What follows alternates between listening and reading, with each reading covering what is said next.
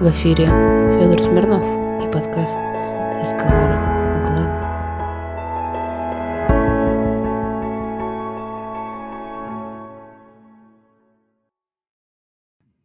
Добрый день, дорогие слушатели! Вы слушаете подкаст «Разговоры о главном».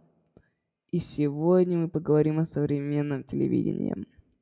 Сегодняшний мир перенасыщен информацией, и телевидение является одним из способов ее получения. Но каково состояние телевидения сегодня, и как оно влияет на нашу жизнь? Сначала давайте посмотрим на то, что происходит с телевидением сегодня.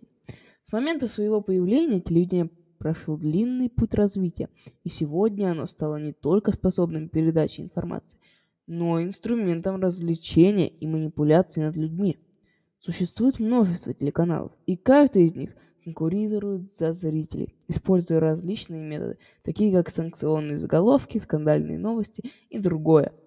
Но все не так плохо. Современное телевидение также представляет много полезной информации, от программ образования до программ о здоровье и фитнесе. Оно также является одним из главных источников новостей и актуальной информации.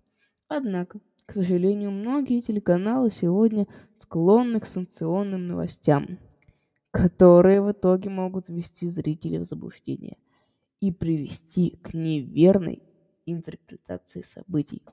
Кроме того, часто телевизионные э, программы не только развлекают зрителей, но и не, не только развлекают зрителей, но и манипулируют их мнениями, формируя определенные стереотипы и идеалы – которые не всегда отвечают реальности. Таким образом, современное телевидение имеет свои плюсы и минусы, но как мы можем получать от него только полезную информацию и не поддаваться на его манипуляции? Во-первых, мы можем выбирать телеканалы, которые представляют более объективную информацию, а не просто санкционные новости.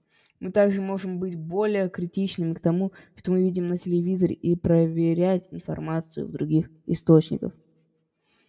А на этом, друзья, все. С вами был подкаст «Разговор о главном» и Федор Смирнов. До новых встреч!